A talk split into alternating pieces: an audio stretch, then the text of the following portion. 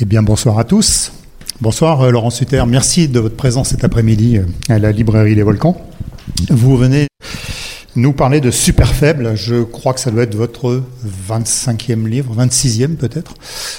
Quand on vous demande ce que vous faites dans la vie, vous êtes philosophe ou professeur de droit? C'est une très très bonne question ça. Si je le savais moi-même, je pourrais vous donner une réponse un petit peu, un petit peu concluante. Ce, que, ce qui est certain, c'est que je, je, ne suis pas philosophe. Ça c'est clair et net. Une... Comment peut, peut, comment peut-on dire qu'on n'est pas philosophe alors qu'on a écrit 25 bouquins qui ont quand même un rapport avec la philosophie? Mais Parce que la philosophie, c'est c'est en fait il y a deux choses. Un, évidemment, c'est une question qui est une question purement nomastique, quoi, une question de nom, euh, de diplôme, de qu'est-ce qu'on fait dans la vie, comment est-ce qu'on gagne son pognon, etc., etc. La réalité est que effectivement, moi, j'enseigne la théorie du droit à l'université. J'ai pas de diplôme de, philosophie. Je suis pas sûr d'en avoir envie du reste.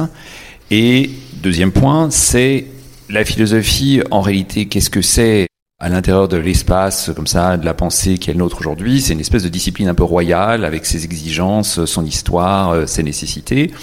Mais pourquoi est-ce que cette discipline-là serait le seul lieu où le pensable pourrait s'exercer? Pourquoi ce serait le seul endroit où effectivement on pourrait dire qu'il y a de la pensée? Moi, j'ai plutôt tendance à croire l'inverse, c'est-à-dire au fait que tous les lieux, toutes les pratiques, les, toutes, les, toutes les formes d'une certaine manière d'activité humaine sont ou devraient peut-être donner lieu à leur propre pensée, à penser et à pouvoir penser tout ou à peu près tout, mais depuis le point de vue qui est le leur.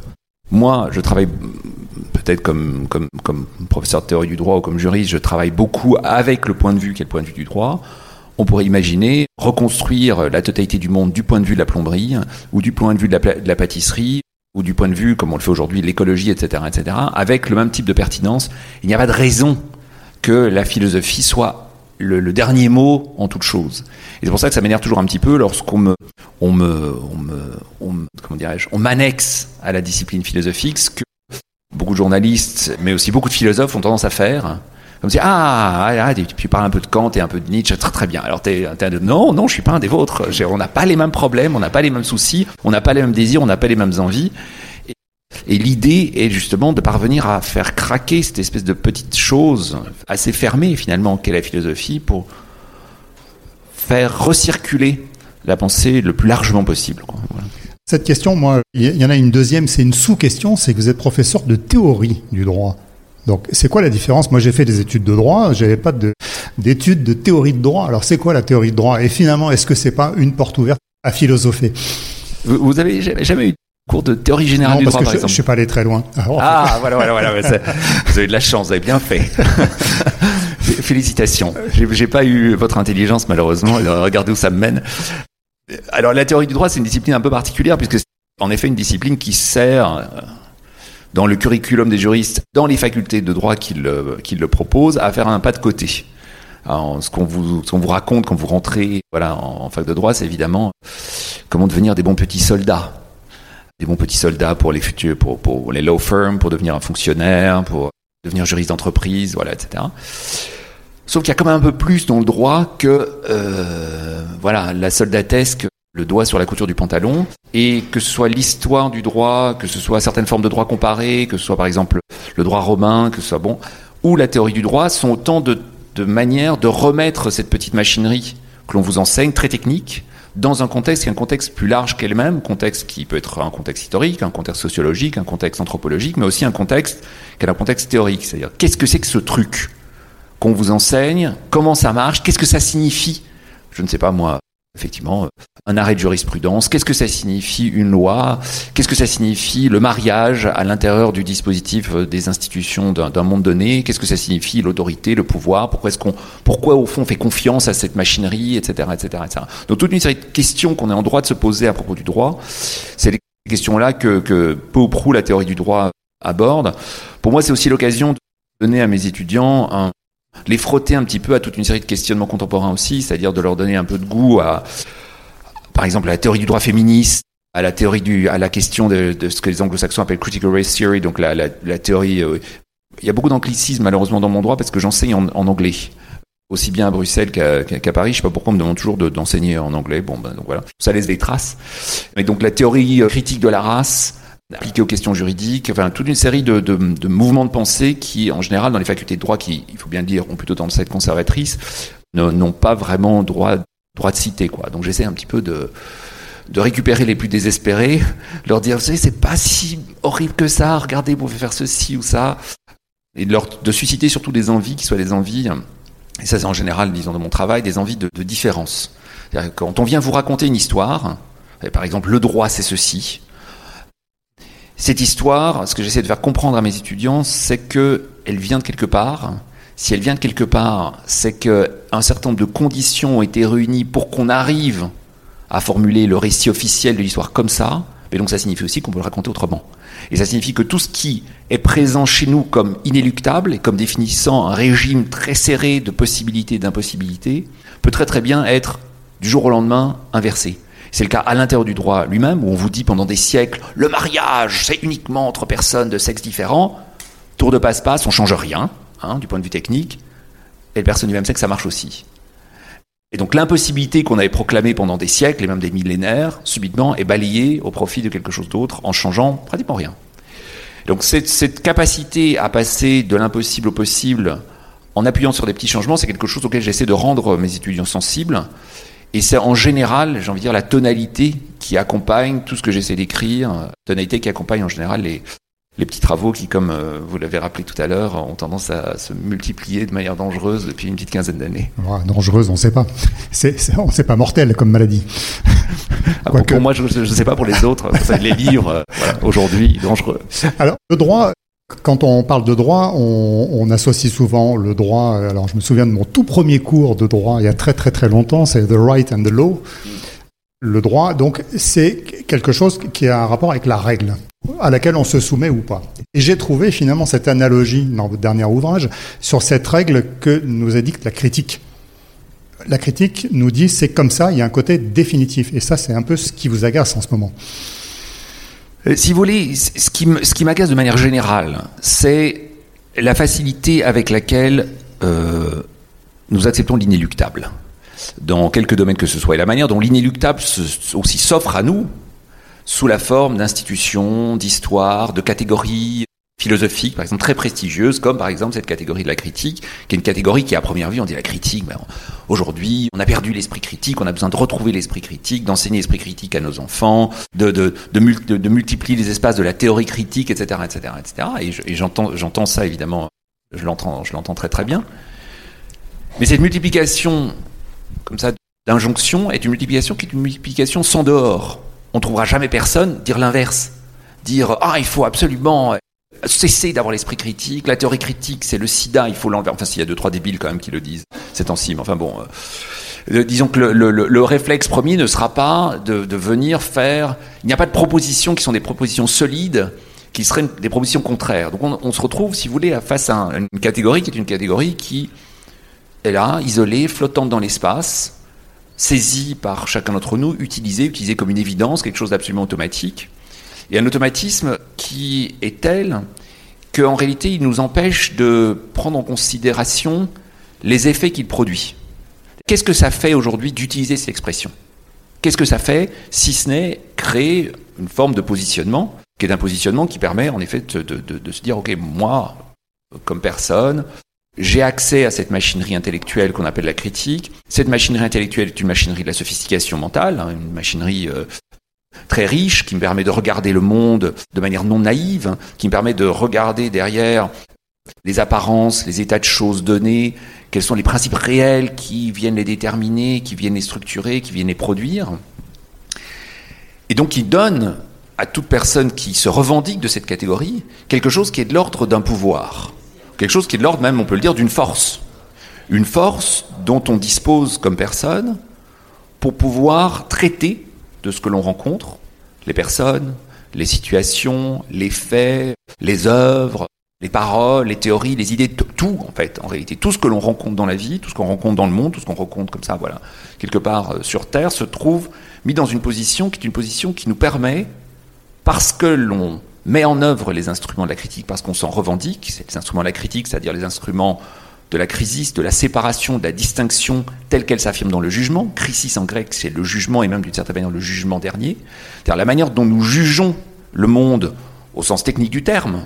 C'est-à-dire, nous faisons tomber un jugement en disant oui, ceci est intéressant, ceci n'est pas intéressant, ceci est juste, ceci n'est pas juste, ceci est bon, ceci est mauvais, ceci est beau, ceci est laid, etc. Ceci est vrai, ceci est faux. La manière dont nous faisons tomber ce jugement depuis un point de vue qui est le nôtre, par l'intermédiaire de ces instruments dont nous pouvons nous revendiquer, parce que l'histoire, quelque part, nous les a mis entre les mains, eh bien, ça nous place dans une position qui est une position de superpuissance absolument écrasante, une position à laquelle, en fait, rien ne peut résister. Et le problème que je vois là-dedans, si vous voulez, c'est que cet héritage, parce que c'est une catégorie héritée, je veux dire, la critique, on sait très bien que critique égale lumière, quoi, donc égale euh, au moins 17e, 18e siècle, en réalité c'est un petit peu plus, plus ancien que ça, mais disons 17e, 18e siècle, lumière, critique, rationalité, en finir avec les superstitions, en finir avec l'intolérance, en finir avec les grandes autorités données. La religion. Voilà, réouvrir quelque part la question de la religion, la question du pouvoir, etc., etc. Très très bien, se désassujettir des autorités anciennes. Donc on voit quelque part euh, l'importance que ça a eu, on voit l'importance que ça a eu dans l'histoire et l'importance que ça a intellectuellement, on voit aussi l'importance que ça a produit en termes d'effets, sauf qu'aujourd'hui ce désassujettissement ne fonctionne plus. Il fonctionne plus pour une raison relativement simple, c'est que la critique a réussi. La critique a fonctionné de manière si remarquable qu'il n'existe plus sur cette planète d'individus qui ne soient pas individus qui en utilisent les instruments. Il n'y a pas d'individu non critique sur Terre, en réalité. Mais est-ce que tout le monde a les capacités de critiquer? Tout le monde a les capacités parce que c'est le programme même de la critique qui l'exige. C'est la manière dont la critique s'est formulée au XVIIe, XVIIIe siècle, de manière monumentale dans l'œuvre d'un philosophe considéré comme universellement pelant, euh, qui est Emmanuel Kant, qui est un drôle, un drôle de personnage, et ça vaut la peine de se replonger dans sa prose opaque, compliquée, etc., pour, la, pour, pour, pour, essayer de, discerner ce qui l'animait en réalité, les désirs, quelque part, qui, qui, le traversaient, qui étaient, disons-le, des désirs de police. Hein.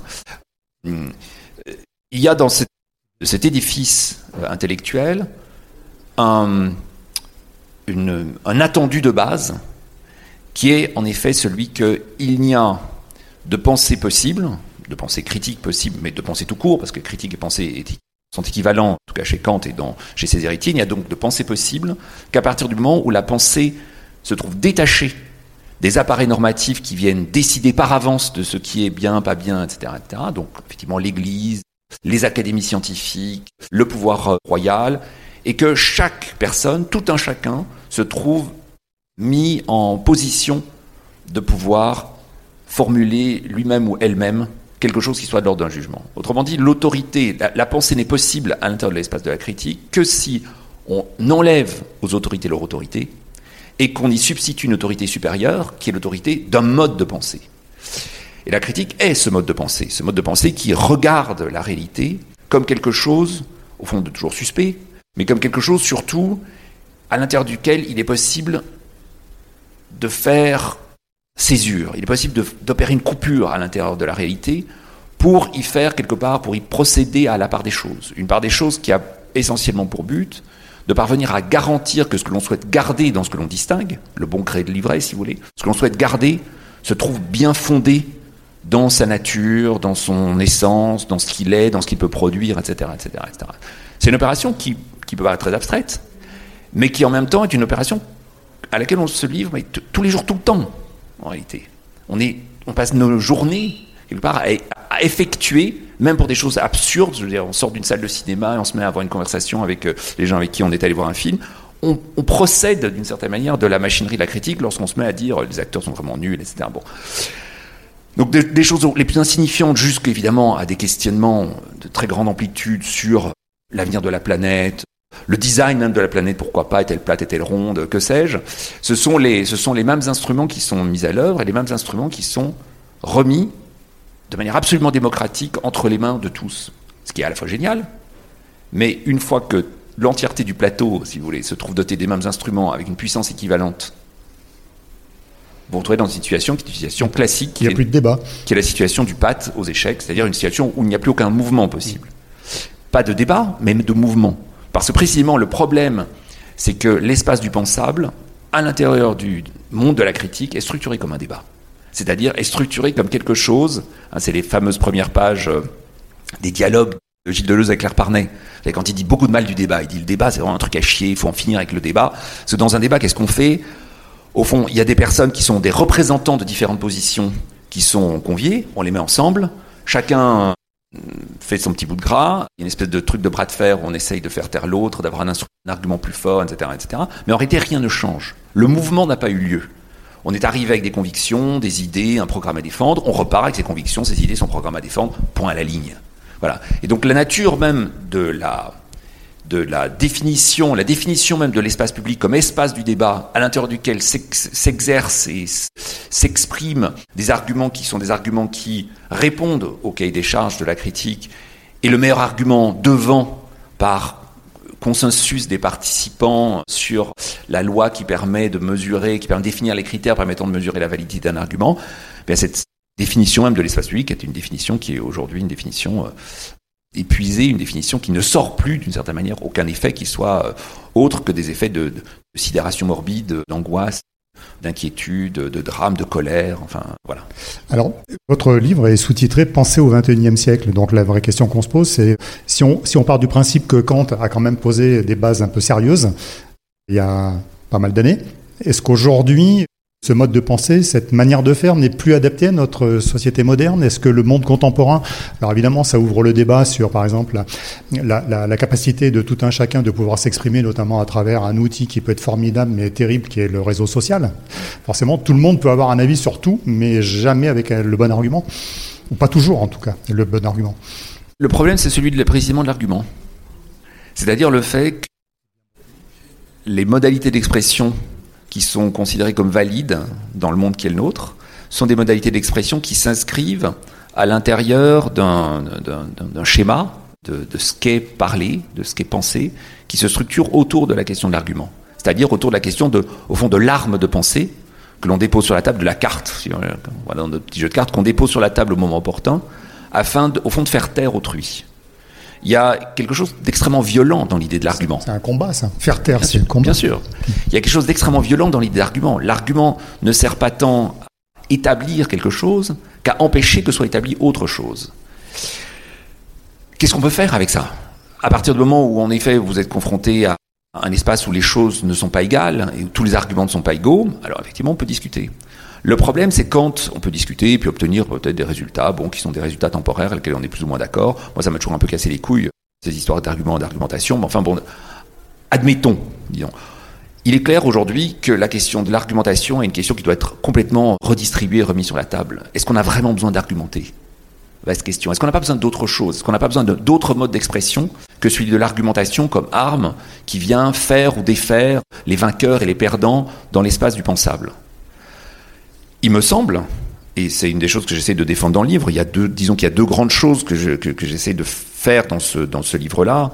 La première chose, c'est évidemment d'essayer de comprendre ce que c'est que cette histoire de critique, d'où ça vient, comment elle s'est construite, pourquoi en effet est-elle liée de manière si forte, si, si étroite à quelque chose qui est de l'ordre de la force, d'où ça lui vient cette affaire.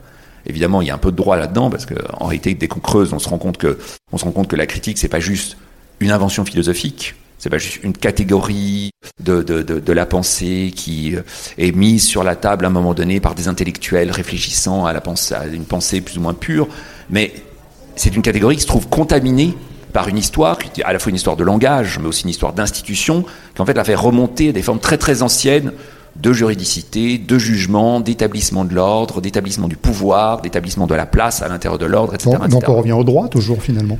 On, revient au droit sur, cette question-là, effectivement, sur cette question-là. Pour moi, on revient au droit. Il y a une juridicité fondamentale de la critique. Donc il y a une volet ou une histoire qui est une histoire un peu voilà, une espèce d'archéologie, si vous voulez, de, de, de, la critique. Et puis, ce qui est quand même plus important pour moi, c'est de se dire, une fois qu'on a établi cette, cette cartographie, plutôt que se lamenter comme on aime bien le faire aujourd'hui justement sur ah on peut plus rien dire ou euh, vraiment on est dans une situation de merde comment est-ce qu'on va bon. Plutôt que de, rajouter un constat euh, larmoyant de plus une série de constats larmoyants qui ont tendance à se multiplier sur les états des libraires ce que j'essaie de proposer c'est une ligne de fuite par rapport à ça et de dire ok est-ce qu'on est vraiment prisonnier de ce truc?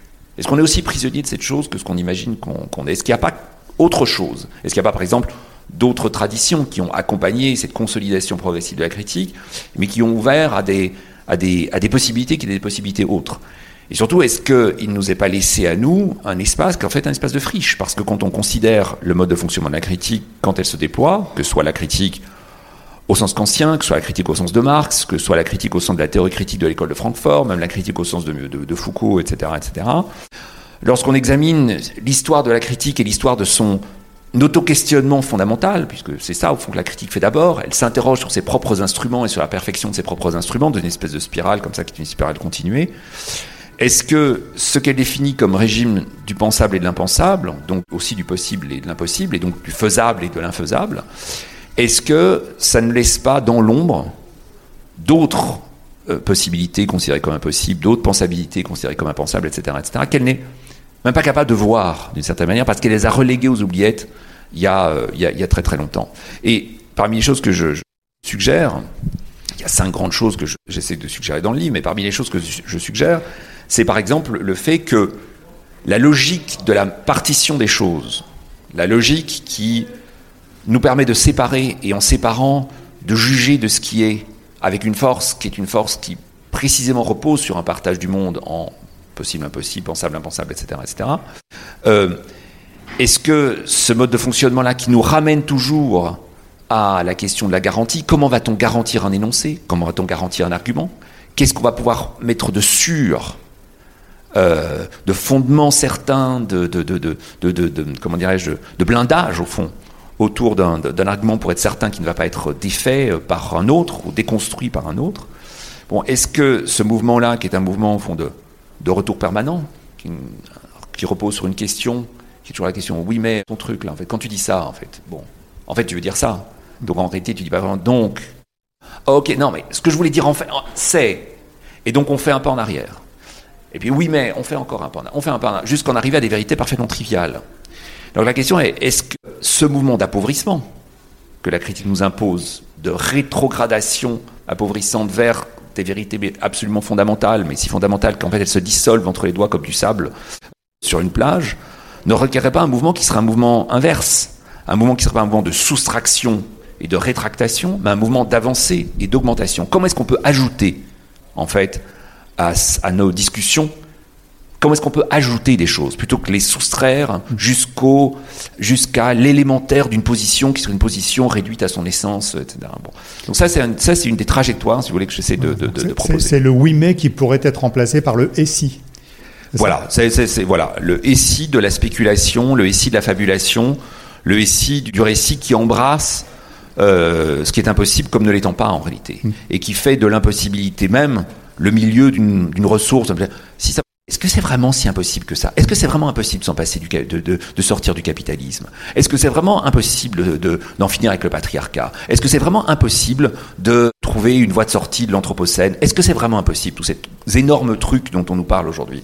Alors il y a des gens, alors il y a des gens qui vous disent oui, non, on devrait peut-être, c'est compliqué, etc., etc. Bon, donc, les impossibilités, ça c'est trois, grands exemples évidemment qui font partie de la, euh, panoplie des, conversations contemporaines. On peut en imaginer toute une série. Est-ce que, qu'effectivement nous sommes mortels? Et si c'était pas le cas? C'est une thèse très sérieusement défendue par Alain Badiou. Pourtant, dans, le, tome 3 de l'être, de l'être et l'événement, une thèse très sérieuse qui doit être prise, à mon avis, très au sérieux, parce qu'elle elle emporte des conséquences euh, de politique, des conséquences éthiques, des conséquences existentielles, qui sont des conséquences très profondes. Évidemment, il faut comprendre l'immortalité dont on parle. Pour Badiou, ce sera l'immortalité du sujet en relation avec l'idée. C'est évidemment pas l'immortalité de la chair. Mais et si nous étions immortels? Bon.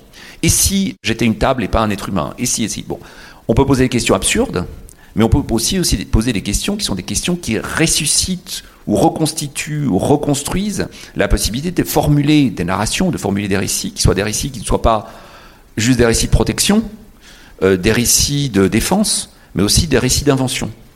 Et s'il y a une chose auquel je tiens, et auquel j'espère que le livre rend sensible, c'est à cette dimension-là. Le débat, l'argumentation, la critique. Quelque part, c'est un argument très très vieux. Vous avez ce cliché que j'ai lu d'ailleurs en citation, en épigraphe du bouquin. La critique est facile, mais l'art est difficile. cette vieille, cette vieille épigramme comme ça lancée par un homme de théâtre euh, un homme de théâtre au XVIIe siècle dont le nom m'échappe maintenant. Il y a une vérité très profonde en réalité dans cette histoire-là. Oui, alors que ça paraît tout basique, hein. c'est presque une vérité. Euh, ça paraît être une vérité, maxime de bonne femme, comme on dit. Oui, c'est ça. Mais en réalité, derrière, si on déplie euh, les attendus de mm. cette phrase si simple, en fait, il y a des abîmes de conséquences qui, qui peuvent se déployer. Et, mais je crois qu'il y a quelque chose dans, cette phrase-là qu'il faudrait re-regarder, réaffronter de manière, de manière, comment dirais-je, euh, oui, de manière frontale, et puis surtout sans, sans, s'effrayer des conséquences, parce qu'il est très très vite. Ah non mais alors c'est, vous savez, il y a, y a très vite l'effroi qui, qui, qui gagne. Non mais alors si c'est le cas, mais on peut dire n'importe quoi. Très bien, bien sûr, on peut dire n'importe quoi. Si la question de la fabulation doit remplacer celle de l'argumentation, par exemple, ou celle du débat, ça signifie qu'on peut effectivement dire n'importe quoi. Mais la question n'est plus celle de savoir si quelque chose est quelque chose. La question est de savoir qu'est-ce que vous faites de cette chose. Donc quel est le type d'horizon que vous ouvrez et dans lequel vous êtes prêt à vous engager lorsque vous dites quelque chose, ou lorsque vous faites quelque chose, lorsque vous posez un geste, etc. etc., etc. Donc il y a une question pour moi, un enjeu qui devrait être un enjeu, à mon avis, pour la pensée, en ceci que la pensée, euh, quelque part, quand même nourrit un peu nos existences, j'espère, qui est de l'ordre de, l'appel d'air, de l'ordre de, l'avancée, de l'ordre aussi d'une forme d'appétit euh, pour ce qui vient mais qui ne sera jamais là, hmm. et, qui est dans son mouvement d'auto, au fond, absentement, est la, la, dynamique même, au fond, de l'existence. Cette chose, on ne l'aura jamais mais en ne l'ayant pas en avance. Donc c'est un appel quelque part aussi, euh, de manière générale, à, l'avancée plutôt qu'à la lamentation. Et, ça veut dire qu'on peut considérer aujourd'hui que la, critique est en bout de course, et je, pense à ce que vous écrivez sur Kant en disant que c'est comme un post-it sur un frigo qui ne marche plus. Oui, bah, euh, oui, oui, oui. Je pense que je pense qu'aujourd'hui, non seulement la critique ne fonctionne plus, mais et je, là, je le dis du point de vue de mes, mes propres préoccupations politique, du point de vue de mes propres alliances politiques. Ça fait longtemps que vous travaillez dessus, vous, hein il y a depuis une vingtaine d'années quasiment Oui, oui, oui. Depuis, en fait, depuis le moment où j'ai fait ma thèse de doctorat avec, euh, Bruno Latour. Donc on est au début Lui pensait déjà ça il y a 20 ans? Il avait une espèce d'intuition qu'il n'a jamais vraiment développée, mais il a une intuition qu'il a formulée dans un article de l'époque qui n'a jamais été traduit en français, un article qu'il a écrit en anglais qui s'appelle Why has critique run out of steam? Donc pourquoi la critique est-elle à bout de souffle? Dans lequel il s'énervait sur le côté on gagne à tous les coups. Que toute une série de théoriciens théoriciens et théoriciennes de la critique au début des années 2000, euh, euh, je crois quelque part leur pensée à ses yeux reposés. Et il n'avait pas tort, c'était cette idée que, voilà, si un fait, un fait est toujours quelque part déconstruisible en une croyance, et si vous faites état d'une croyance, cette croyance est toujours explicable par un fait. De telle sorte que quand vous vous dites pour vous, il est très important, je ne sais pas moi, que une table, une table soit une table. Il y aura toujours quelqu'un pour vous dire non, mais une table, c'est une construction sociale. En réalité, c'est pas vraiment une table, mais bon. Et inversement, si vous dites je crois en, je sais pas moi, euh, disons je crois en Dieu, euh, il y aura toujours quelqu'un pour vous dire non, c'est pas une croyance. En réalité, c'est des déterminations objectives de la société bourgeoise euh, qui, etc., etc. Bon. Et donc cette espèce de jeu, si on regarde du côté fait, on vous, on, vous, on, vous, on vous attrape avec une croyance. Si vous êtes du côté croyance, vous attrape avec un fait. C'est une espèce de joker qui énervait beaucoup Bruno à l'époque. Mais il en a rien fait, je crois, et son article est un article qui était, voilà, moi m'avait beaucoup fait rigoler, mais en même temps des problèmes. Par exemple, il s'attaquait à l'époque à, Jean Baudrillard qui avait, euh, qui avait écrit cet article euh, retentissant dans les pages du Monde au moment de, la chute des, voilà, du 11 septembre. Il avait dit voilà, si les deux tours du World Trade Center se sont effondrées, elles se sont effondrées pas tellement à cause des avions, etc. Elles se sont effondrées sous le poids de leur propre honte. Et cette phrase comme ça, très baudrillardienne, comme ça, moi j'avais trouvé ça, j'avais trouvé c'était une phrase hilarante. J'avais trouvé ça brillant et très drôle de la part de, la part de Baudrillard. Et je crois beaucoup à la pensée qui, à la pensée qui fait marrer quand même. C'est ce qui fait que j'adore Lacan et les séminaires de Lacan, ça fait hurler de rire, etc. etc. il y a une espèce d'outrance de la pensée qui euh, permet de reconnecter quelque part le, le, le, le comique qu'il y a à penser avec le comique du monde. C'est un choix aussi, un choix philosophique contre la, prédominance générale de la tragédie, du tragique dans la pensée occidentale. En même temps, les tours du 11 septembre, c'est quand même un paquet de morts et des tragédies humaines. Bien sûr. La, comédie a toujours beaucoup plus rapport avec la mort encore que, la tragédie. La, comédie est une manière de prendre la mort plus au sérieux que le tragique. Entre, entre d'une certaine manière, les larmes et la relativité douloureuse de la comédie, il y a une manière, je, pense en tout cas, d'être beaucoup plus euh, oui, de prendre cette chose beaucoup plus au sérieux. Bon, bref. Donc Baudrillard avait fait cette, sortie, et Bruno, ça l'avait énervé et tout ça. Bon. Moi, j'avais pas été forcément d'accord avec ce truc-là, mais sur l'idée du Joker, il y avait quelque chose de très fort, mais dont il n'a rien fait. Et, voilà, ça m'a pris 20 ans pour essayer de commencer à me débrouiller avec mes moyens à moi, pour essayer de fabriquer d'avoir une compréhension de pourquoi il y a un joker, pourquoi ça fonctionne comme un joker, comment ça fonctionne, quelles sont les machineries qui sont impliquées là-dedans, et puis pour essayer de, proposer autre chose après. Quoi. Mhm. Alors il y, a, il y, a, des gens que vous convoquez dans votre bouquin, on a parlé de Kant, on a, a parlé de, philosophes, mais aussi les artistes qui jouent un rôle très important dans cette histoire, parce que finalement les artistes sont aussi là pour avoir un rôle critique à travers des choses picturales, des, choses différentes, des, des, cinéastes, etc. Ces gens, ils, ils, jouent un rôle quand même un peu majeur aujourd'hui. Alors je ne parle pas de ceux qui font de l'entertainment, hein, je parle bien de ceux qui font de la création, parce que c'est peut-être une sorte de contre-pouvoir à cette critique, ou en tous les cas, c'est une manière de critiquer en disant je fais de l'art.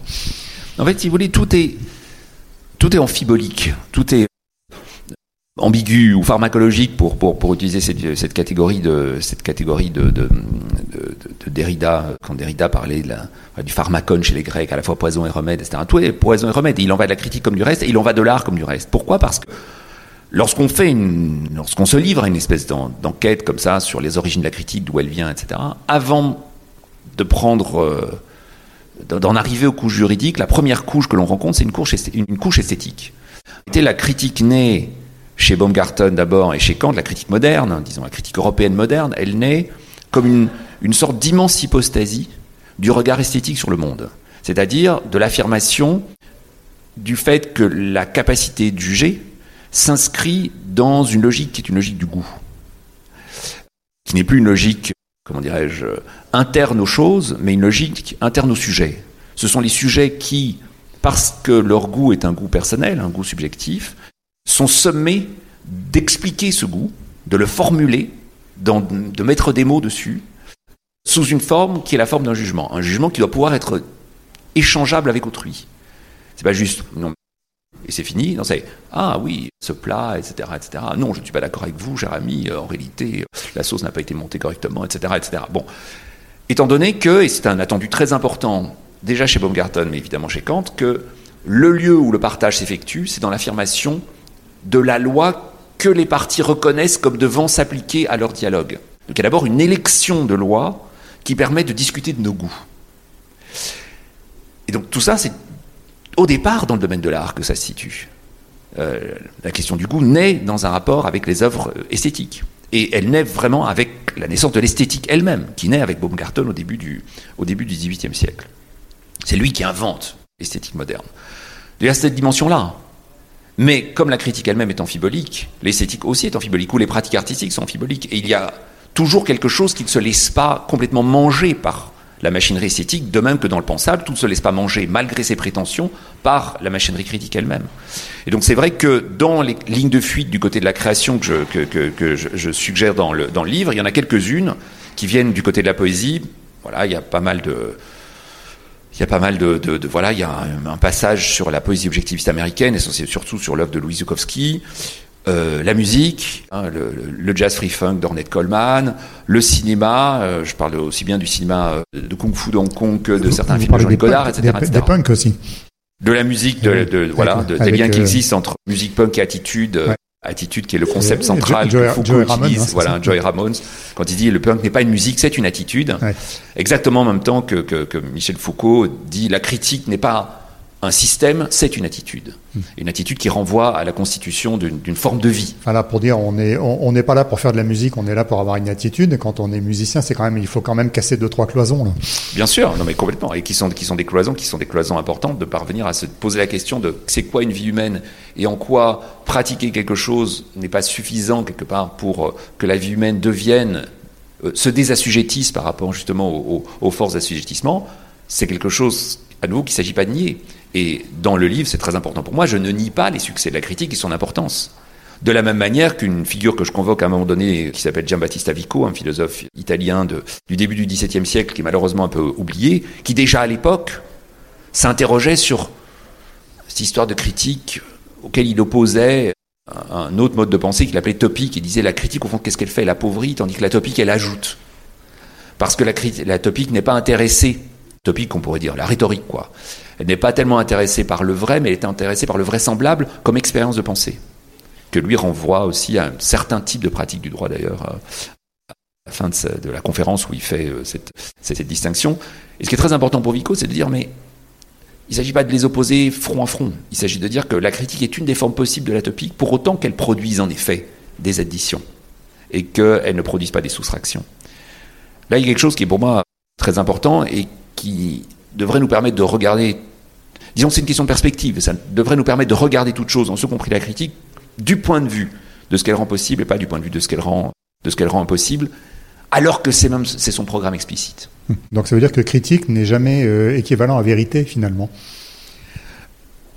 Alors, c'est compliqué cette affaire, parce que la critique a vocation à exhumer, si pas les vérités, mais quelque chose qui, voilà, qui en tiendrait lieu. Moi, ce qui m'intéresse, c'est évidemment pas la vérité. Je dois avouer que la vérité, je m'en fous. Enfin, pour me raconter ce que vous voulez, c'est pas très grave. Dieu existe, Dieu n'existe pas, la terre est ronde, la terre est plate. Genre, sincèrement, je m'en fous. C'est votre problème. L'essentiel, c'est qu'est-ce que vous allez faire avec cette histoire? Si vous venez nous emmerder avec vos histoires de terre plate juste pour nous casser les pieds, continuez, mais continuez avec vos copains, quoi. Hein. Par contre, si on peut tirer quelque chose ensemble de votre histoire de terre plate, aucun problème avec l'idée que la terre soit plate. Ça ne me dérange pas.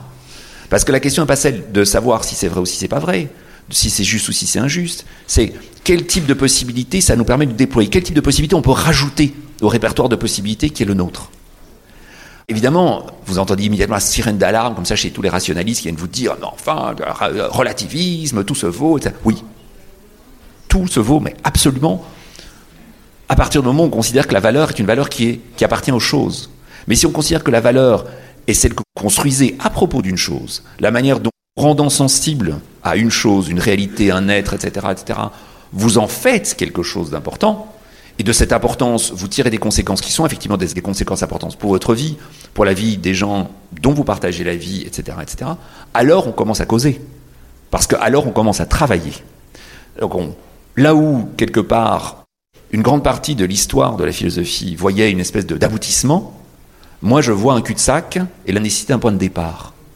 C'est le, mouvement, si vous voulez, qui est un mouvement euh, en, en, en, comment qu'on dit en, en clepsydre, comme ça, enfin un mouvement en, sablier, quoi. Qu'il s'agit de, qu'il de, donner une espèce de torsion, qu'il s'agit de donner à la pensée, qui, euh, qui à mon avis, euh, voilà, fait en tout cas euh, toute la différence. Parmi les personnages qui sont cités dans, dans, dans l'ouvrage, il y a Salvatore Dali. Que je trouve absolument exceptionnel quand il, quand il prend la parole, parce que d'une part c'est toujours assez truculent, mais il dit quand même des choses incroyables, genre si moi je dis que je suis le plus fort du monde, personne ne le remet en cause, mais si je me compare à un grand maître de la peinture du 19e, là je suis un nain, quoi, en gros. Et c'est ça qui est étonnant, c'est que lui, il a autorité sur, sur les autres parce que bah, on le considère comme un grand, donc on ne remet pas en cause ça, ce qu'il raconte. Oui, mais il a aussi une phrase très très drôle sur, euh, sur il a aussi des phrases très très drôles sur Kant justement. Il fait une espèce d'opposition comme ça. Il dit Qu'est-ce qu'il dit encore à propos de Kant? Il dit euh, justement que le, le, criticisme kantien est en train de disparaître comme les traces de pluie après une, une, pluie d'été, quelque chose comme ça. Oui, c'est un drôle de personnage. J'hésitais à le mettre euh, Dali parce que je, je, suis pas spécialement fan de son œuvre, voilà, et j'avais envie de parler de choses que j'aimais bien. Je parle même de cuisine dans le bouquin. Enfin bon. Mais il faut quand même reconnaître que sa prise sur la question de la critique est assez géniale.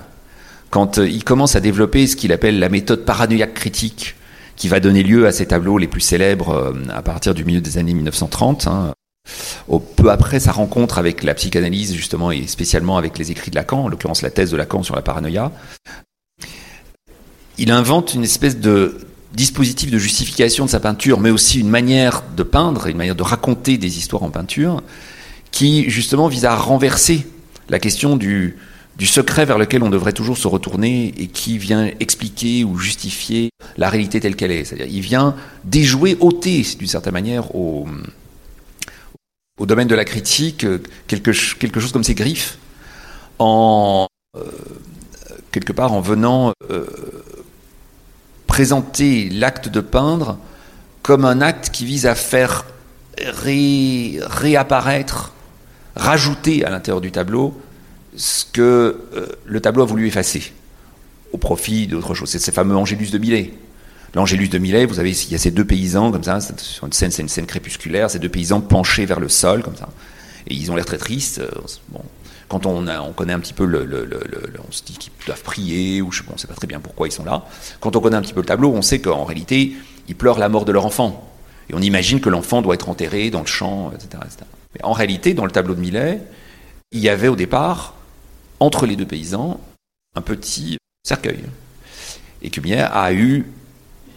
Il s'est dit non, ça fait scandale, ça va faire scandale, j'efface. Et donc il a repeint son tableau, il a fait disparaître ce. peur, de la critique. Peur de la critique, peur aussi, d'une certaine manière, d'affronter de, le fait que c'était la présence de cet enfant qui produit quelque chose, d'une certaine manière.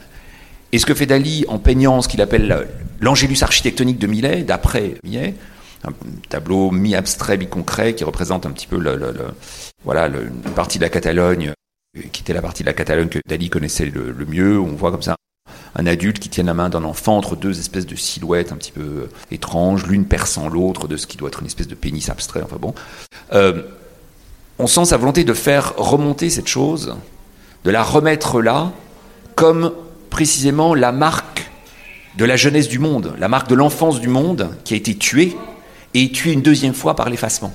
Une manière de faire remonter la puissance de l'enfance, qui est la puissance, disons, curiosité, de croissance possible, de découverte, de possibilité, de la faire, de remettre au centre du, tableau et de la remettre au centre comme une obsession, comme une obsession précisément paranoïaque qui vient faire vriller la critique, qu'elle se satisfait d'une certaine manière de l'état du monde. Ah voilà, ben, les deux pauvres paysans, bon, ils ont perdu leur gamin, bon, ils sont tristes, ils vont retourner au travail des champs, etc., etc.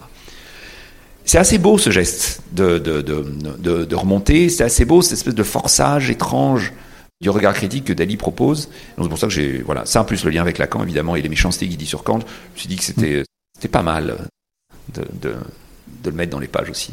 Pour euh, peut-être pas se substituer, mais pour mettre quelque chose en parallèle de la critique, est-ce qu'on pourrait imaginer la poésie? Est-ce que la poésie, c'est une d'entrée qui permettrait de, d'avoir des jugements un peu différents, d'avoir une, une ouverture sur le monde euh, autre? D'en finir avec le jugement, comme disait Nietzsche, oui, sans doute, si on prend la poésie au sérieux, c'est-à-dire comme un, effectivement comme un fer. La poésie, si c'est juste euh, des petites fleurs et des petits oiseaux et des phrases plus ou moins jolies, voilà, qu'on se récite le soir au coin du feu, euh, ça, ça, ça, sincèrement pas beaucoup d'intérêt. Ça, c'est pas les poèmes de maternelle, on est bien d'accord. voilà. Moi, je pense plutôt à la, poésie de Siméon qui dit que la poésie sauvera le monde.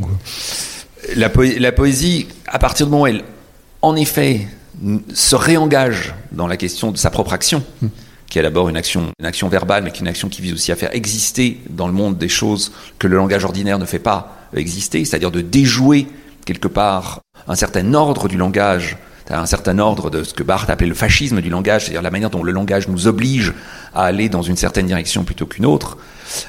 Si la poésie est cette chose-là, alors bien évidemment oui.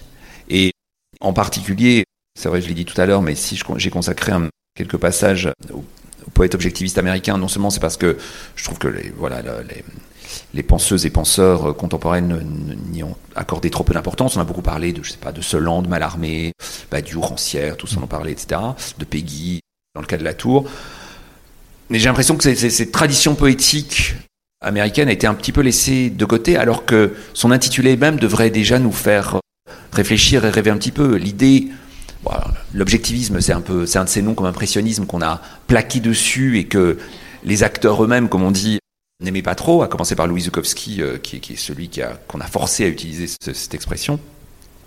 Mais ce qui est formidable chez, cette génération de, peintres américains, de peintres, de poètes américains de l'entre-deux-guerres et de l'après-guerre, donc nous sommes euh, Zukowski, Charles Olson, George Open, etc., c'est que ce sont, c'est peut-être les premiers avant Ponge, à se mettre à l'écoute des choses pour les choses. Pas pour ce que les choses éveillent comme écho chez un sujet, mais les choses comme étant là et comme réclamant de nous qu'on y fasse attention, réclamant de nous qu'on leur redonne d'une certaine manière la parole. Et qu'on leur redonne la parole de manière égale.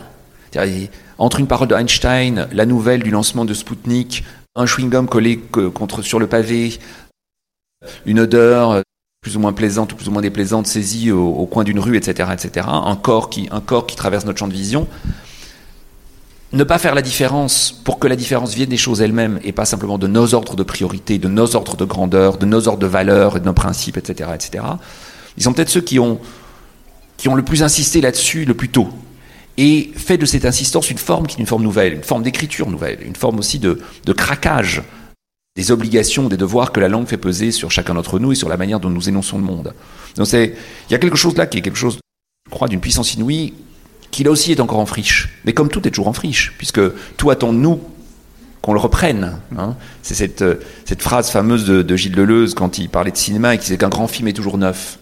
Et il utilisait cette phrase non pas pour dire qu'il y a des grands films et des petits films, mais que de la nouveauté de notre regard sur les choses, on peut créer de la grandeur. Dans la grandeur et la petitesse, quelque part, elle dépend en effet de cette création, de cette action que l'on se livre sur les choses que l'on rencontre pour les rendre grandes. Pas pour en décréter la grandeur, mais pour la fabriquer et, d'une certaine manière, lui faire produire euh, les effets qu'elle a, qu'elle a à produire. Donc ça, c'est quelque chose auquel je crois très très fort, en effet. Et on a peut-être de la chance de ce point de vue-là. J'ai l'impression, les libraires peut-être euh, le, savent mieux que moi, mais qu'on vit un moment littéraire intéressant, Peut-être qu'il est lié d'ailleurs à la question de la longueur des formes, aux réseaux sociaux, etc., où la poésie revient. Alors elle revient très forte sous la forme de poésie orale, soit euh, voilà, à proximité des mondes du slam, mais soit sous la forme de ces poésies faites pour être dites, un Kate Tempest et toutes ces choses-là. Mais c'est un moment intéressant quand la poésie revient. Une poésie qui s'interroge, parce que la poésie s'interroge toujours sur, la, sur ses propres moyens, sur c'est quoi parler, c'est quoi écrire, c'est quoi faire une phrase. Euh, même quand elle, se veut la plus touristique, si vous voulez, elle, s'interroge quand même toujours sur, sur, ses moyens sans avoir besoin de passer par la narration, le personnage, etc., etc. Il y a quelque chose là comme un moment, je trouve qu'il y a un moment euh, euh, intéressant dans notre rapport au langage, mais un intérêt qui, à nouveau, doit être, voilà, besoin d'être soutenu. Vous avez cité plein de poètes, américains notamment. Vous avez pas parlé de Baudelaire, qui pourtant est dans le, dans le livre, Baudelaire le dandy. Ben oui, Baudelaire qui est, qui est, qui est, qui est, qui est une figure clé dans toute cette affaire, et donc aussi une figure ambiguë, qui est à la fois une, une figure de libération et une figure d'emprisonnement. À nouveau, c'est, Michel Foucault qui a flairé le poteau rose, quoi. Dans, dans, une série de textes à la fin des années 70, euh, Foucault s'interroge sur la question de la critique. Il dit, c'est quoi la critique? Bon. Et il arrive avec une définition de la critique, il dit, voilà, la critique, c'est l'art de ne pas être tellement gouverné. C'est pas l'air de ne pas être gouverné, c'est l'air de ne pas être pas tellement gouverné. Et en fait, c'est ce qui s'est passé au XVIIe siècle, au moment où, en effet, on s'est séparé, et on a remis en cause une série d'autorités royales, ecclésiastiques, scientifiques, etc., etc. C'est pas qu'on a dit que la science n'était pas bien, c'est pas qu'on a dit on veut plus entendre parler de Dieu, ou c'est pas parce qu'on a, dit qu'on ne veut plus entendre parler du roi, on s'est dit on veut plus en entendre parler comme ça, comme quelque chose d'indiscutable. Donc on veut plus être tellement gouverné par ces choses-là, on veut pouvoir se désassujettir de manière relative de, ces choses-là. Ça a conduit, raconte Foucault, à développer effectivement une attitude, qui est une attitude, attitude critique, qui est une attitude qui qualifie dans notre texte l'attitude de modernité. L'attitude de modernité, c'est l'attitude dans laquelle ce désassujettissement nous renvoie à nous-mêmes la nécessité, au fond, de nous interroger sur ce que l'on rencontre et de nous positionner dans la vie pas seulement du point de vue de, voilà, au moment où on va voter par exemple, ou au moment où on doit exprimer une opinion définie sur un sujet donné parce qu'on nous interroge là-dessus, mais vraiment dans notre vie même, dans chaque geste que l'on fait, ce que l'on mange, comment on s'habille, euh, comment on se, on se promène, comment on parle, etc., comme étant une incarnation de la critique. La critique comme attitude, c'est ça. C'est le, lien évidemment avec, euh, avec le punk, avec Joey Ramone, avec une certaine histoire de la musique et aussi une certaine histoire de l'art. Et c'est étonnant que Foucault c'est peut-être étonnant en tout cas que Foucault dit bah, l'exemple de ça, c'est le dandy baudelairien. L'incarnation de la critique pour lui, c'est Baudelaire. Ou en tout cas la figure du dandy qu'on trouve, trouve chez Baudelaire, parce que c'est l'incarnation de la modernité en tant que d'art, quelque part œuvre d'art total, quoi. C'est-à-dire le travail qui est un travail de critique devient une forme d'existence. C'est notre vie, notre être entier euh, qui devient critique à la limite, parce que c'est notre être entier qui se trouve porté à la limite de lui-même un moment où on ne satisfait plus d'être ceci, d'être commerçant, bourgeois, etc., etc., mais où, quoi que l'on soit, on se situe dans un espace où on n'a pas le choix de ne pas travailler la frontière qui est la nôtre, ou ne pas travailler la frontière de, de, notre être. Voilà, donc Baudelaire, pour ça, est, est, une figure qui est effectivement une figure très, très importante, parce qu'elle vient incarner quelque chose, pour certaines figures, la critique. Je crois, pour moi, en tout cas, voilà, je crois qu'elle est encore plus importante que ça, parce qu'elle elle pointe aussi vers des dehors, qui sont des dehors qui sont euh, impossibles à rattraper dans cette idée de, voilà, la critique comme forme de vie, l'attitude comme, comme point terminal, comme point d'achèvement quelque part de la critique. Il y a chez Baudelaire davantage que ça. Il y a chez lui quelque chose qui est de l'ordre de, l'effondrement, d'un excès de l'effondrement. Par exemple, lorsqu'il dit qu'est-ce que l'art? Hein? Qu'est-ce que l'art? Prostitution. Une espèce d'équivalence qu'il fait, et c'est pas une insulte, c'est un compliment dans sa bouche. Qu'est-ce que l'art Prostitution, merveilleux. Prostitution, pas tellement parce qu'on se prostitue pour l'argent, mais prostitution parce que dégradation possible de l'art comme cette chose qui viendrait nous sauver. Bon. Il y a quelque chose de très fort là, qui annonce des chemins qui sont des chemins que la critique a des difficultés à admettre, parce que justement ce sont des chemins qui viennent remettre en cause les hiérarchies du grand, du petit, du beau, du laid, du juste et de l'injuste, et qui se met à poser la question précisément de la relativité de toute chose, et donc la question de, voilà, une fois qu'on est prostitué, qu'est-ce qu'on fait? Qu'est-ce qu'on fabrique de cette, fabrique de cette condition prostituée de l'art, qui est en fond la, la condition prostituée de toute chose qui, qui cherche à produire de toute poésie, d'une certaine manière?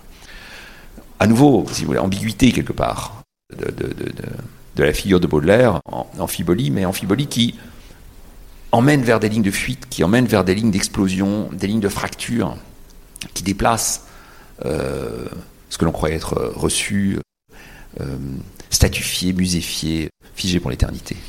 À propos de l'esthétique, on, sait qu'il y a du, chacun perçoit les esthétiques différentes. On peut apprécier ce tableau qui est derrière nous euh, ou on peut ne pas l'apprécier.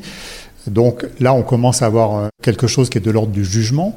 Mais est-ce que tout le monde a la capacité de pouvoir dire c'est bien, c'est pas bien? Est-ce que finalement la critique, elle n'aurait pas tendance à créer des fossés entre des sachants, des ne sachant pas, des gens qui ont accès certaines formes de culture, pas d'autres, etc. Est-ce que cette critique, finalement, crée des, des, abîmes entre les personnes?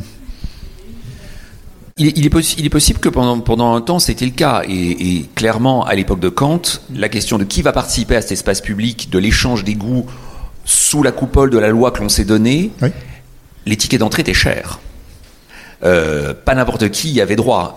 Une, une historienne comme Arlette Farge mettre le doigt là-dessus et dire. C'est euh, quoi C'est des intellectuels C'est des, des, gens haut placés dans une forme de. Les gens qui ont déjà accepté les règles du jeu. Par avance. Oui.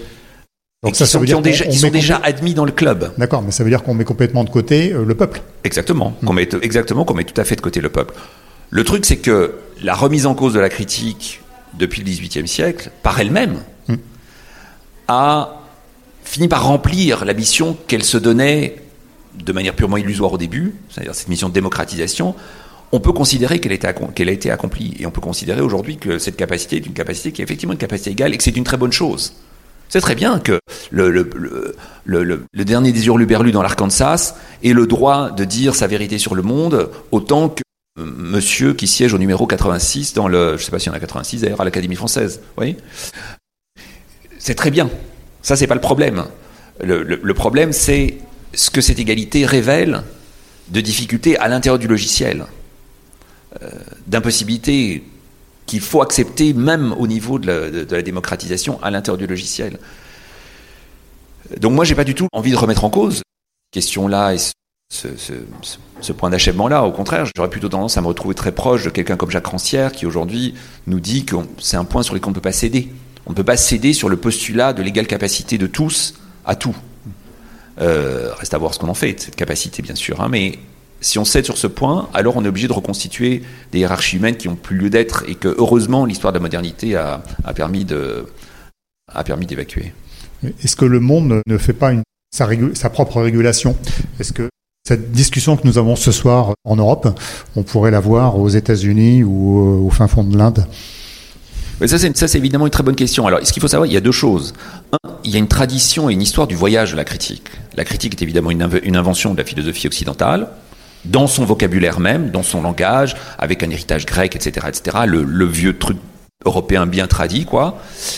Mais en même temps, c'est une machinerie qui est une machinerie qui a eu des effets mondiaux, via différentes formes de colonisation et d'impérialisme, notamment intellectuel, mais qui a eu aussi des effets qui, ont été des effets de réappropriation sous des formes différentes par certaines traditions. Il y a par exemple une, histoire de la critique japonaise, voilà, qui est spécifique au monde du Japon. On peut regarder et lire aussi l'apparition de figures critiques, par exemple, dans le 16e ou 17e siècle chinois. dans certaines figures qui hostiles au néo-confucianisme, qui, était devenu l'idéologie d'État de l'Empire en Chine. Donc la, critique circule de ce point de vue-là, euh, et a circulé de ce point de vue-là. Ce qui est intéressant pour nous, euh, confrontés à cette machinerie, qui, est une machinerie qui a eu un succès comme, qui a fini quand même par, par avoir un succès mondial dans la forme violente ou la forme autoritaire qui me pose problème, c'est que les transplants n'ont pas toujours fonctionné comme on imaginait qu'ils devraient fonctionner. Et que là aussi, des, des, craquelures se sont opérées qui nous permettent après de faire le chemin en sens inverse. D'aller voir dans, je ne sais pas moi, les inventeurs, de la, les importateurs de l'esthétique au Japon, qui passent par une traduction, qui est une traduction qui en fait déplace complètement le sens de ce que esthétique veut dire ou de ce que philosophie veut dire, qui reprennent la critique, l'idée de critique, et en même temps l'interprètent d'une manière font incompatible avec l'orthodoxie critique qui serait celle de l'Occident. Et on peut là le, le, le, faire le chemin en sens inverse depuis, disons, le Japon ou la Chine ou l'Inde ou pourquoi pas le monde arabe, etc., ou d'autres traditions, et, s'en servir comme arme contre la critique elle-même, d'une certaine manière. Donc là, il y a un mouvement qui est est intéressant et un mouvement qui est, pour moi, en fait très très important. Il devrait être, important dans tous les domaines de la pensée. Moi, je, je ne comprends pas. Alors ça, c'est vraiment purement personnel, hein, mais je ne comprends pas qu'aujourd'hui, en 2023, on puisse encore faire des livres de philosophie ou de n'importe quel autre type de théorie dans lesquels il n'y ait que des références occidentales. Je ne comprends pas. C'est comme si l'impérialisme et le colonialisme européen avaient gagné deux fois. Avaient gagné à coups de matraque et de pognon, et puis avaient gagné aussi intellectuellement derrière, hein, comme elle a pu gagner juridiquement, hein, puisque vous savez qu'aujourd'hui la plupart des droits mondiaux sont des, droits dans, dans, le monde entier sont des droits qui ont été occidentalisés contre les pratiques vernaculaires locales qui continuent à survivre sous cette couche comme ça de bon. Donc ça n'a pas de sens parce que la tradition indienne, la tradition euh, de l'islam, la tradition japonaise, la tradition chinoise, les traditions euh, ou euh, je sais pas comment est-ce qu'on peut les appeler, voilà, d'études globales, sont des traditions qui sont aussi anciennes, aussi riches et aussi feuilletées et qui ne sont pas monolithiques. C'est pas les Chinois n'ont pas pensé ça. Tel penseur chinois à tel moment, dans tel contexte, a pensé ça. Tel autre penseur chinois à tel moment a pensé ça. Et la tradition chinoise ou indienne a connu des rationalismes bas de plafond comme, les, comme nous, a connu aussi des, des formes extrêmement libres comme nous, des formes rebelles, des formes euh, presque fascistes, etc., etc., etc.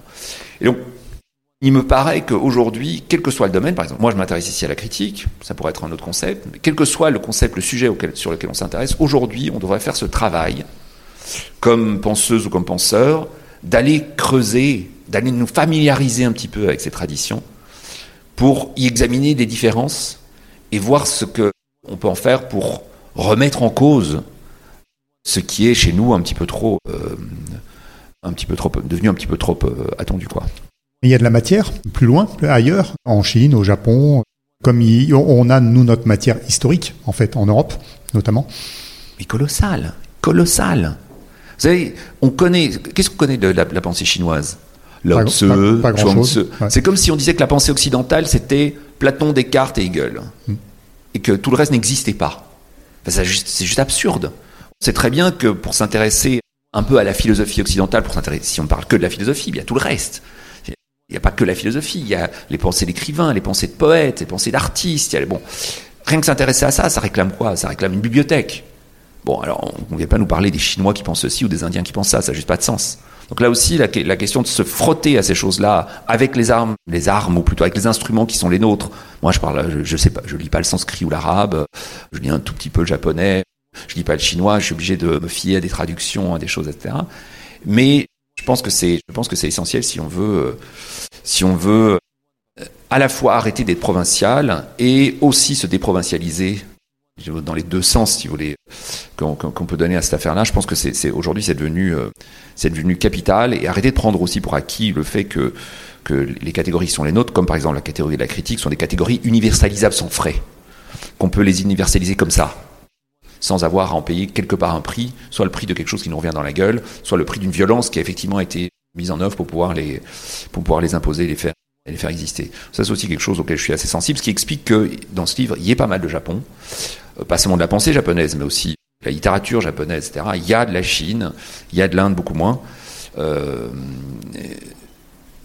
et à niveau égal, pas pour dire ah maintenant allons voir ce que les autres ont dit. Non, à niveau égal. Euh, Litchi doit pouvoir être lu comme Kant. Ça n'a pas de sens. Voilà, c'est une ressource propre qu'on utilise avec une autre ressource propre, comme ou comme ou comme Vico et Mozzi ou etc. Bon, donc c'est des des choses qui sont pour moi euh, aujourd'hui en termes de choix de matériaux à traiter quand on écrit, c'est devenu, euh, je pense que c'est devenu essentiel. Hum. Parlons de la forme du livre, des, micro-chapitres, il y en a je ne sais plus combien, 270 hein, je crois. Est-ce qu'aujourd'hui euh, il est important d'avoir une approche de la philosophie écrite différente, plus facile d'accès, avec un langage moins châtié, plus d'humour, etc. Est-ce que ça, ça fait partie aussi des, choses auxquelles vous êtes attentif? L'avant-dernier chapitre, vous parlez, euh, il s'appelle Pour en finir avec les connards. Donc ça, on s'attend pas à trouver ça dans un précis de philosophie, quoi. Oui, en même temps, c'est un terme technique, hein, les, connards. on, peut, on, peut en faire un concept. Alors, alors c'est peut-être là, c'est peut-être une obsession un peu rossettienne, si vous voulez, enfin qui vient un peu de Clément Rosset chez moi, mais c'est vrai que je, je, ne pense pas, je pense pas qu'il la pensée en dehors d'un média.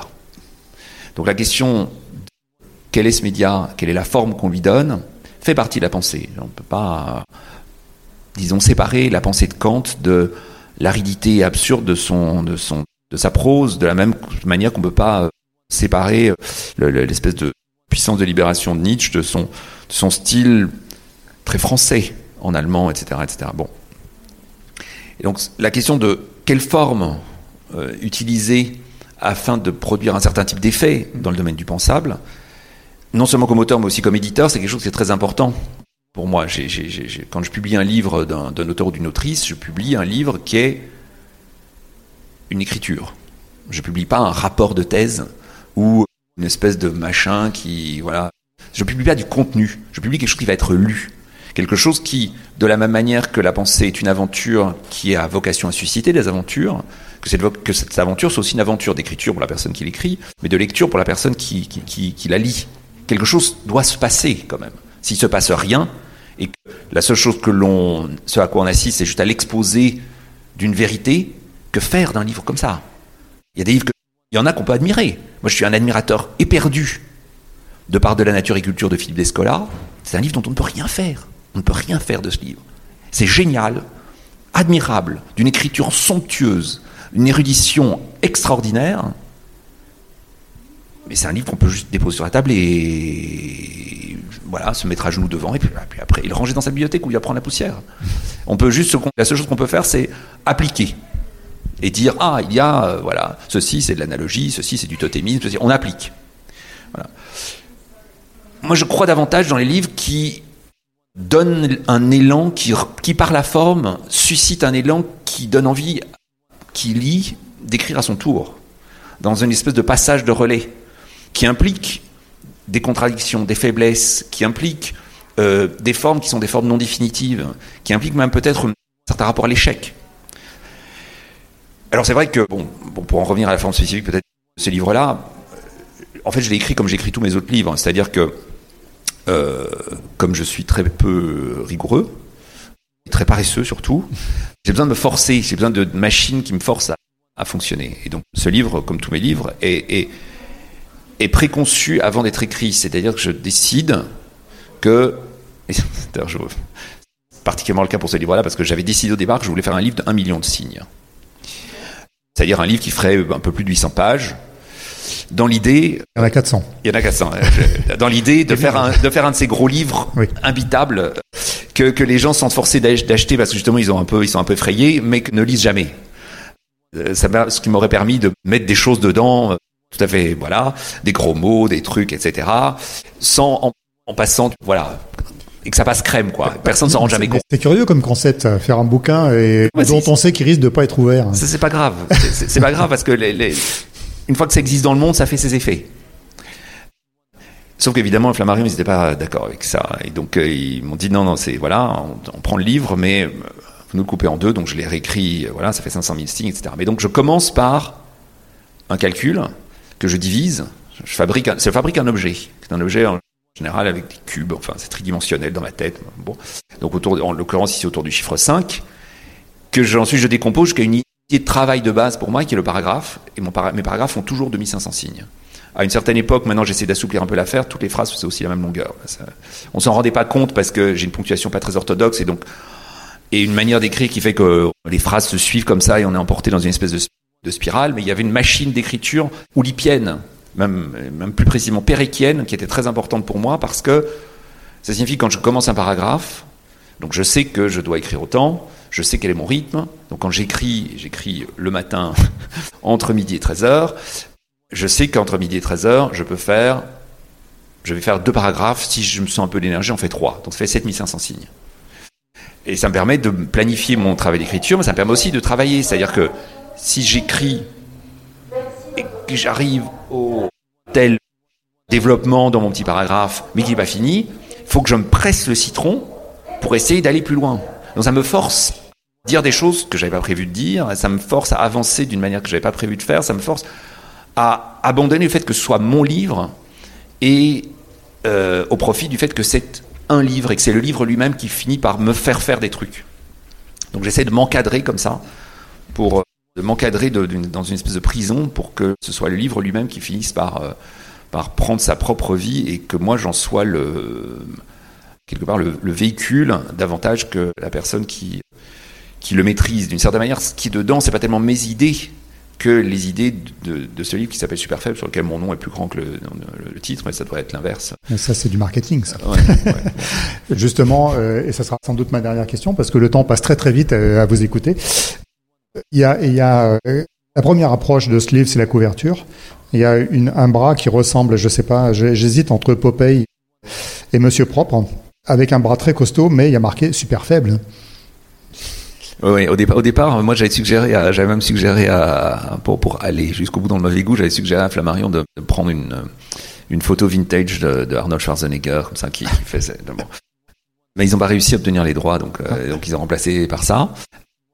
Oui, alors dès le titre, en réalité, la question de l'ambiguïté euh, trouve posée, et surtout poser une question qui est d'une manière qui, si j'ai choisi ce titre, parce que j'avais l'impression que ce, ce, ce, mot, qui est un mot qui n'a aucun sens, quand on y réfléchit, super faible. Ça, non. Ça une contradiction dans les termes. On sait ce que c'est. Super voilà. faible. Comment est-ce qu'on peut être super faible? Mm. c est, c est, y a, y a, Si on est super, c'est-à-dire au-dessus, il y a forcément quelque chose, une, une, montée en puissance qui s'opère. Donc être super faible, il y a une espèce de contradiction entre les deux. Mais c'est précisément ces contradictions-là qui m'intéressent. Mm. Parce que ce livre n'est pas un éloge de la faiblesse contre la force de la pensée critique ou la force de la pensée en général.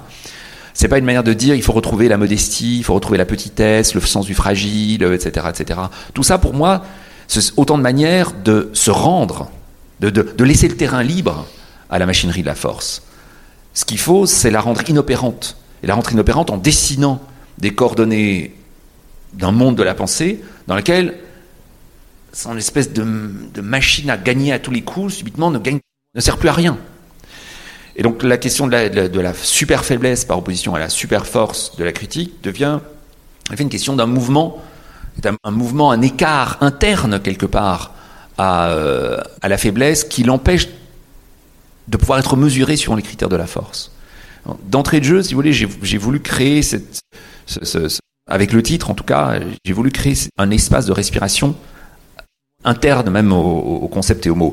Et puis le, évidemment le, bras comme ça, euh, gaguesque, un peu bouffon. Euh, tout rebondi comme ça. Mais ça vous qui, caractérise un peu ça? qui, Vous le remarquez, vous avez vu? C'est, c'est, et encore, vous n'avez pas tout vu. Pensez au 21e siècle, il nous reste quand même quelques années. Oui, euh, on, on, va où maintenant là? Qu'est-ce qu'on bah, fait? Les gens ont maintenant euh, 86 ans pour acheter le bouquin. J'espère ouais. J'espère qu'ils feront plus vite que. ils seront peut-être encore très valables au, au, siècle suivant. Ne me désespérez pas totalement. Regardez, j'essaie, j'essaie. J'étais dans la mélancolie. Euh, ne, ne, me poussez pas dans mes retranchements.